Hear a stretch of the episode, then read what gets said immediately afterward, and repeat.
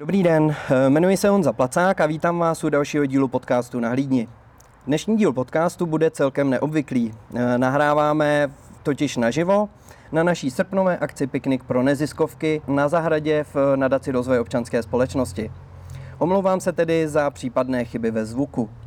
Dnešním hostem je novinář a žurnalista Martin Groman, Eh, který eh, přednáší na Fakultě sociálních věd Univerzity Karlovy Praze, na Metropolitní univerzitě v Praze, pracoval v Českém rozhlase, ale i v komerčních firmách a agenturách, vedl desítky rozhovorů, připravil mnoho rozhlasových dokumentů, psal scénáře a náměty pro film, napsal dokonce knihu o Stanislavu Budínovi, pomohl napsat paměti Slávky Peroutkové a byl editorem několika dalších knížek. Eh, pro AVPO přednáší na konferencích a spolupracoval na projektu podporovaného nadací ČES neziskovky, co dělám s penězi. Společně s Michalem Stehlíkem eh, také nahrává podcast, takže je to v podstatě náš kolega a ten podcast se jmenuje Přepiště dějiny.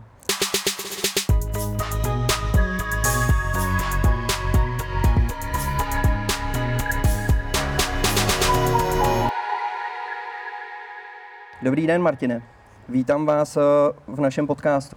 Dobrý den. Martine, eh, spolupracujete s několika neziskovkami, eh, nadační fond neziskové žurnalistiky třeba, Ježíškova vnoučata, píšete, učíte, přednášíte.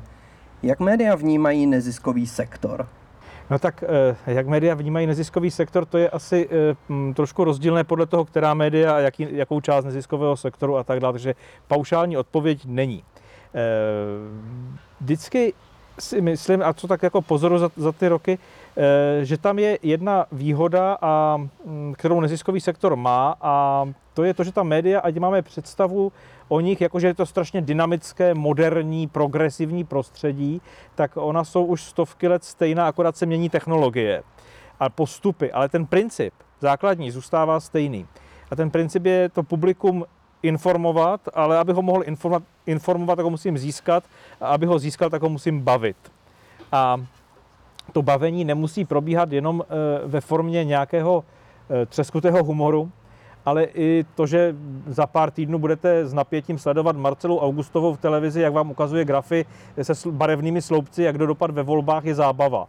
Je to ta vizualizace, ta dramatizace té věci, ty koňské dostihy, které budeme prožívat u té obrazovky, tak to je taky vlastně ta zábavná role médií. Kdyby tohle nebylo, tak eh, byste si, kdo bude příštím premiérem, přečetli v pondělí ráno v novinách cestou do práce, řekli byste si, aha, tak takhle to dopadlo, dobrý a jedeme dál. Zatímco takhle to budete sledovat v sobotu odpoledne celý nervózní, jak to bude barevné. A tohle přesně média dělají. Ona potřebují emoci, aby přitáhla publikum a díky tomu, že to publikum osloví, tak je můžou informovat. A tady myslím, že je zrovna moment, kdy se potkáváme s neziskovými organizacemi, já to pozoruji vždycky, když to říkám neziskovkám, tak říkají, no ale my nechceme být ti, kteří vyprávějí ty dramatické, srdcerivné, silné příběhy, my chceme být i někdo jiný. Říkám, no ale to od vás ta média vůbec většinou nechtějí, protože co jim chybí, je ten příběh. Aby ona prodala svůj obsah, potřebují vyprávět příběhy. Když si to bagatelizujete a jsou na to hezké knížky a teorie a dalo by se tom povídat dlouze, tak v médiích vlastně vždycky nacházíme staré osvědčené příběhy. Najdete tam příběh o ztraceném a poučeném synovi, nebo navrátivším se synovi.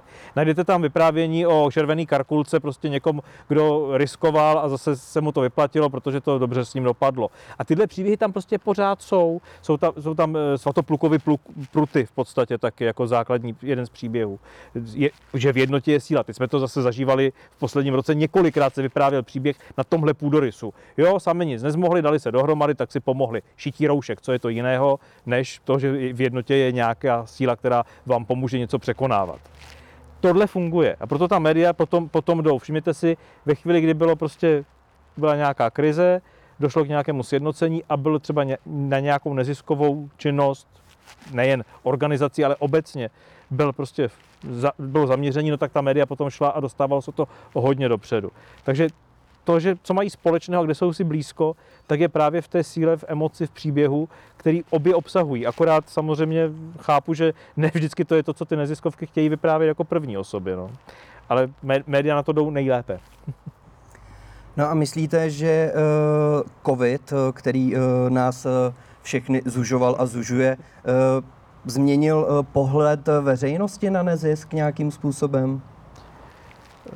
Tak já nejsem úplně sociolog a nemám na to data. Jo? To by bylo pro, pro Daniela Prokopa, jako jestli to ovlivnilo společnost. Eh, jednak já bych nepředbíhal, ještě nejsme u konce, ještě se to bude vyvíjet.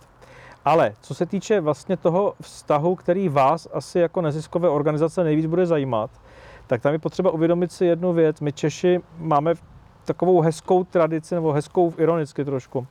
My se strašně rychle natchneme, když jde do, jako do nějakého krizového momentu. A to je jedno, jestli je to jako e, krizový špatně začátek covidu nebo krizový dobře konec komunismu, to je úplně fuk. A vždycky je to prostě nějaký úzký místo v tom čase, kdy se věci zrychlují, dramatizují. A my v tu chvíli jsme super. My prostě vyjedeme a ušijeme roušky, kdybychom mohli, tak vyrobíme ty kyslíkové přístroje a všechno to zvládneme. Ale my vlastně ve chvíli, kdy tohle uděláme a ocitneme se na tom, na té trajektorii jako nahoru, tak my, a říká se tomu anticipace neboli předjímání, my velmi často, na rozdíl třeba od Němců a okolních států, předjímáme, jakže to stejně dopadne blbě. Jak to dopadne, my víme všichni v půlce běhu a v tu chvíli ale přestáváme pracovat na tom, aby to tak nebylo. My v tu chvíli řekneme, to stejně dopadne blbě a zvadnem. A to je strašně špatně jako pro ten výsledek. Ti, co vydrží a odpracují to, tak sice nevyjdou tak vysoko, ale se vydrží dlouho jako jo, v tom. A tohle je, myslím, věc, která se může jako s covidem neziskovkám stát. Že ten zájem o to, jestli nepotřebujete něco, zvládnete to, nejste ohroženi tou situací, eh, je ve chvíli té péče, ve chvíli té trajektorie nahoru. A ve chvíli, kdy prostě říjeme, to celý nestálo, prostě stejně to bylo marný, stejně ty, ty roušky nikoho nezachránily, to bylo úplně pitomý. Tak v tu chvíli se ztrácí ten zájem té společnosti. Ta anticipace funguje tímhle způsobem. Je to sledovatelné v dějinách jako dlouhodobě, to e, není nic nového. Ale ten covid to znovu zopakoval, tenhle náš příběh. My jsme se znovu jako, pamatuju si, když na nějaké rádiové stanici v sobotu odpoledne volali Lucii Bílé, Lucinko, co děláte? Říkala, co dělám, šiju roušky. jo, prostě jako všem to bylo najednou jako přirozené se chovat nějakým způsobem solidárně a v tu chvíli tam je otevřené okno tím směrem, který jde k vám. Ale ve chvíli, kdy tohle se zavře s tím, že jako celá ta solidarita byla na pytel, tak je to samozřejmě špatně. A vidíte nějaký rozdíl mezi eh, zaměřením neziskové organizace, jako jsou třeba sociální služby, ekologické organizace, vzdělávací organizace, a pohledem veřejnosti na její prospěšnost? Tohle zase je moment, který strašně určují právě ta média. Eh, když to jako vyberu si jednu z těch kategorií, které jste říkal, tak si beru ekologické téma. A teď bude strašně záviset na tom, jak se ekologie prezentuje v médiích, jak se probírá a která část publika to jak, eh, jakým způsobem vnímá a jak s tím pracuje. Ve chvíli, kdy prostě eh, budu se snažit tématem eh, ekologickým oslovit před volbama, spojím to se slovem zelení a budu oslovovat konzervativní voliče pravicových stran, tak myslím si, že jako moc si neužiju jako té pozornosti. Ve chvíli, kdy budu mluvit o globálním oteplování a o snižování emisí a budu oslovovat pro evropsky orientované publikum, můžeme se někam dobrat k nějakému výsledku. Jo, a to se týká vlastně všech těch oblastí. Na ty ekologie to je hezky demonstrovatelné ta společnost je vždycky, jako se říká, rozdělená. My dneska víme, to sociologové zase mají popsané už hezky, to není půl na půl žádný, to je prostě x kategorií. Třeba u nás se mluví o šesti kategoriích v té společnosti, kam ti lidé tendují ani ne svým majetkem jenom, nebo jenom svým sociálním postavením, nějakým vzdělanostně, ale mixem těchto věcí a třeba sociálními vazbami, které jsou schopni vyrábět, navazovat a tak dále. Takže ta, ta společnost je rozdělena do různých takových jako sektorů a vy samozřejmě s některými tématy se někam dostanete s nás a někam hůř. E, teď je otázka, co chcete. Jestli jako máte svůj, svůj sektor svým tématem obsazený v pohodě, ale je vám to málo a chcete do jiného vstoupit a víc se tam infiltrovat, no tak musíte začít na tom pracovat a myslet nějakým jiným způsobem, který tomu sektoru bude bližší. No, já to vždycky uvádím příklad, protože mm, já jsem díky covidu v podstatě se přestěhoval do obce o 20 číslech na Vysočině, takže jsem úplně změnil způsob, způsob života v tomhle ohledu a kontakt s lidma. A jsem říkal přesně ta představa, jako, že tam žijou ti lidé, kteří třeba čtou eh, cirkulační maily, eh, věří konspiračním teoriím a tak dál. Ano, je tam soused, který chodí a vysvětluje mi, jak tady všechno vlastní Soros, jak ty neziskovky jsou prostě prokletý a jak to je zlo, aby se mělo zakázat. Je to bývalý vyšší vládní eh, nebo úředník jako ministerský z Prahy, který tam je na penzi. Místňáci to nemají. Místní zemědělec stočí traktor, přijede ke mně a vyskočí na to a říká, ten na hradě, To je ale co? začne lamentovat a začne půl hodiny jako probírat tyhle věci. Jako jediný, kdo tam čte maily, které jako běhají, a pomlouvají třeba neziskovky a řeší to, tak je prostě jako penzista z Prahy. Jako není to místňák. Jo? Takže jako pozor na to, tam jsou jiný, jiný síly, které tohle ovlivňují. Takže ta média, právě nastavují nějakým způsobem rámec, jakým se o různých těch tématech mluví. Jestliže ekologie se změní v něco, co bude trendy ve společnosti, tak se máte ekologickou neziskovku, dostanete i do sektoru, kam byste se nikdy v té společnosti nedostal. Jestliže to budou média nastavovat stále po Klauzovsku, tak se nedostanete moc daleko než mezi své. Jako, jo? To prostě pořád ten svět nějakým způsobem je takhle formovaný. No a ono hlavně taky eh, tím, že eh, spousta lidí využívá sociální sítě, Eh, tak sociální sítě dělí ty lidi do těch takzvaných bublin a člověk, který je uzavřený v bublině okolo ekologických organizací, tak má jiný názor na přírodu než člověk uzavřený úplně do jiné bubliny. Přesně tak, což může být dáno i třeba mírou informovanosti. Jo, to nemusí být jenom prostě indoktrinace názorová, jako, ale může to být opravdu dáno tím, že o tom něco vím. Podle oblíbeného vtipu, paní docentko, vítejte v pekle, tohle je pan Novák, který si o vašem oboru přečetl něco na internetu a po zbytek věčnosti vás tím bude strašit. Ale jako, no, buď o tom něco vím a jsem v tom nějakým způsobem erudovaný, třeba i na amatérské bázi, ale amatér je milovník od Amáre, to může být jako docela slušný jako poznání, a nebo prostě o tom vím málo a pak bych se měl spíš vzdělávat, než jako o tom šířit věci na internetu. Ale ty bubliny, to je velmi specifický prostředí vlastně v těch sociálních sítích. Já jsem sám na sobě zkusil experiment, kdy jsem otevřel svůj facebookový účet jako naplno a v podstatě téměř do, kdo se přihlásí, pokud nemá na, přes fotku daný něco, co porušuje jako, jakési základní etické normy aspoň, tak vlastně pouštím téměř každý, čím jsem se už dostal jako přes 4 tisíce lidí, na, kteří sledují ten účet. A e, vtipný to je, že v tu chvíli jako proniknete do několika těch bublin. Takže už tam mám voliče SPD, voliče volného bloku, už tam mám z konspirátory, už tam mám taky prostě zarytý havlovce, prostě, který vždycky, když udeří nějaké výroční den, tak si změní ty fotky a dávají si tam chybí mi Václav. Prostě. Jako, máš to různé skupiny lidí a vtipný, že mi se začínají kádrovat. Jako já je pustím na volno a oni chodí a píšou mi, pošlou mi link nějaký paní, která evidentně teda jako sdílí představu, že pokud nás nezachrání Vladimír Vladimirovič, tak tady schoříme, tak eh, tady paní tam píše nějaký takový své názory a nějaký jiný pán mi to pošle, tohle máte na účtě dobrovolně? Říkám, ano, to je její věc, ne moje vizitka. Jo? A to, to, to, to už se kádrují ti lidi mezi sebou. Takže ono ve chvíli, vždycky se říká, prostupujme těmi bublinami. No zkuste to prostoupit bublinami, oni se brání. Ty bubliny sami. Když, když je pustíte k sobě, tak oni jako, jsou jako, jak magnety přepolovaný a odpuzují se. A tak ono je to v podstatě uh, hodně podobný případ, jako kdybyste chtěl po uh, uh, určitém uh, časopise nebo novinách, které, které jsou zaměřeny nějakým určitým směrem, aby, aby, najednou psali, aby najednou psali úplně něco jiného. Myslím si, že to je podobný. Ano, ale pokud ty noviny deklarují, nebo ten časopis deklarují, že jsou nějak názorově zaměřené, tak je to úplně tak, jak říkáte vy. Prostě říkají, hele, my jsme konzervativní křesťanský list, tak prostě nebudu asi očekávat v tématu potratovém nebo v tématu manželství LGBT komunity úplně jako revoluční články v tomhle, text, v tomhle časopise. Ale ve chvíli se to médium definuje jako e, otevřené, tak bych očekával, že to tak může být. Jo, prostě eh, tam pak narážíte zase na to, že jestli ti novináři, a pak už jsme v té rovině jako personální, v té osobní, jak je ten tým třeba té redakce složený. A teď zase, když máte silné médium, je tam prostě 100 zaměstnanců na té editorské úrovni, no tak se to nějakým způsobem dá zvládnout. Ve chvíli, kdy jste slabí a jste tam tři, no tak se ponorkově upečete v jeden celek a pak kdokoliv narušuje vaši malou bublinu, tak je nepřítel. Jo, jako to je vozová obrana v tu chvíli. A to se těm časopisům někdy stává, že jako řeknou, my jsme list, který je jako názorově otevřený, no ale zkuste to. Jo, jako zkuste, než jim je kritizovat, ale napsat jim text, který třeba jako e, nebude shodný s názor, jejich ekonomickým viděním třeba. No, prostě ne, neopublikují nebo s, redigují tak, že nepoznáte vlastní článek. Jo, a tohle, tohle je ten problém. Ve chvíli, kdy to médium to nedeklaruje předem, tak já očekávám otevřenost. Zcela logicky a oni pak jako se nechovají tímhle způsobem. Tam, tam, tam může být zál, jako záludnost té věci. No a máte tedy e, nějaké doporučení pro neziskovky, jakým způsobem s tímto naložit?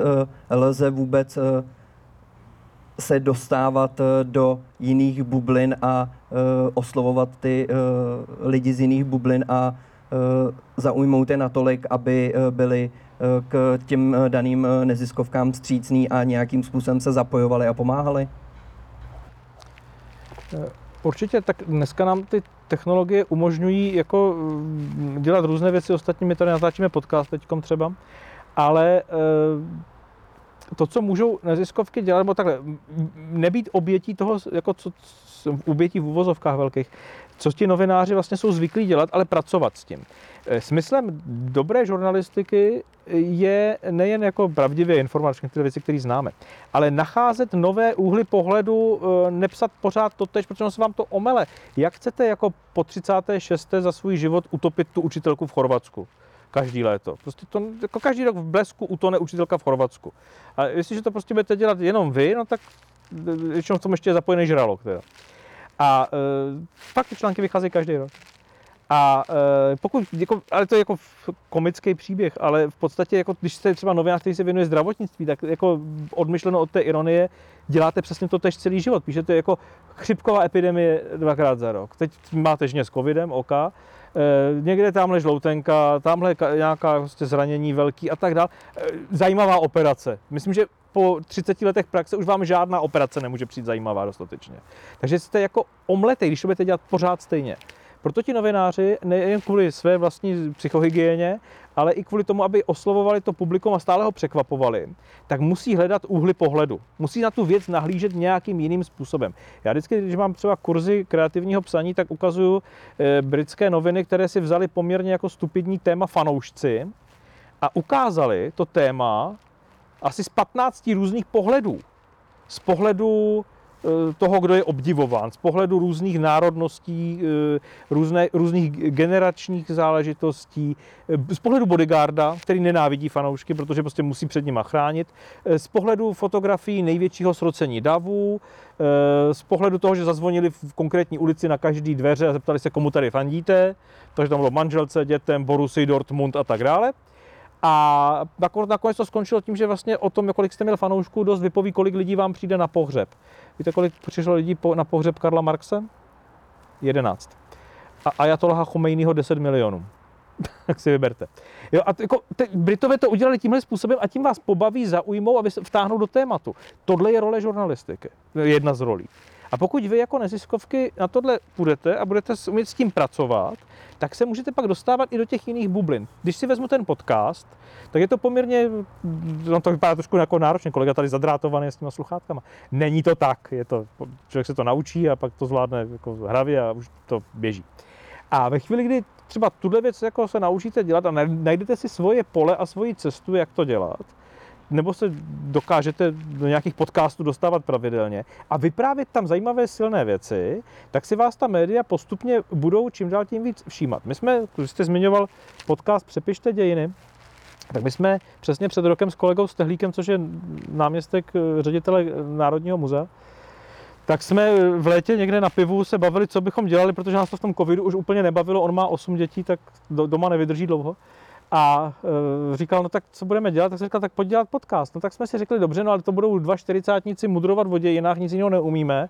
E, to je trošku blbý, to nás budou poslouchat kolegové z, jako z muzea a, a ze škol a budou říkat, no tam jste udělali chybu a tohle máte blbě. No. To, nás to přestane za chvilku bavit. Tak jsme si říkali, ne, budeme to dělat krátké, budeme u toho trošku drzí a budeme bourat takové ty představy a budeme hlavně se trefovat do těch politiků, kteří ti média, ty, ty, ty, ty histori, tu historii zneužívají. Takový to, když Okamura řekne, no jo, to už Jan Žižka a teď blábolí něco o národnosti, že Žižka prostě s nacionalitou 19. století nemá nic společného a to, že někam patří, tak patřil někam územně, ale nikoli v národně. Bůh ví, jakou řečí mluvil přesně. A teďkom tohle jsme jako říkali, tohle budeme nabourávat.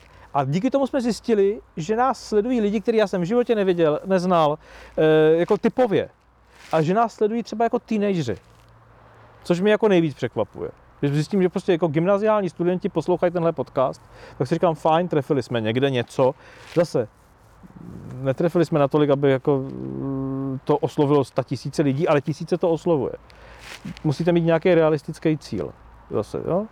A tohle, tohle je přesně ten moment, kdy se jako dokážete, když najdete zajímavý téma a najdete si svoji rovinu, která nebude úplně otřelá a stokrát oskoušená jinýma, tak můžete proniknout, takže budete zajímavý a pak se vás všimnou i ta větší média a může tohle fungovat. Ale dneska ta velká média na spoustu věcí nepotřebujete díky sociálním sítím. Martine, děkuji moc za rozhovor. Myslím si, že jsme si řekli spoustu zajímavých, zajímavých věcí. Vám posluchačům zde na akci Piknik pro neziskovky děkuji za pozornost. Doufám, že se vám rozhovor líbil a přinesl vám zase nový pohled na práci novináře a médií. Děkuji, že nás posloucháte. Své dotazy a typy, vzkazy nám pište na e-mail a budu se těšit u dalšího dílu našeho podcastu. Naslyšenou.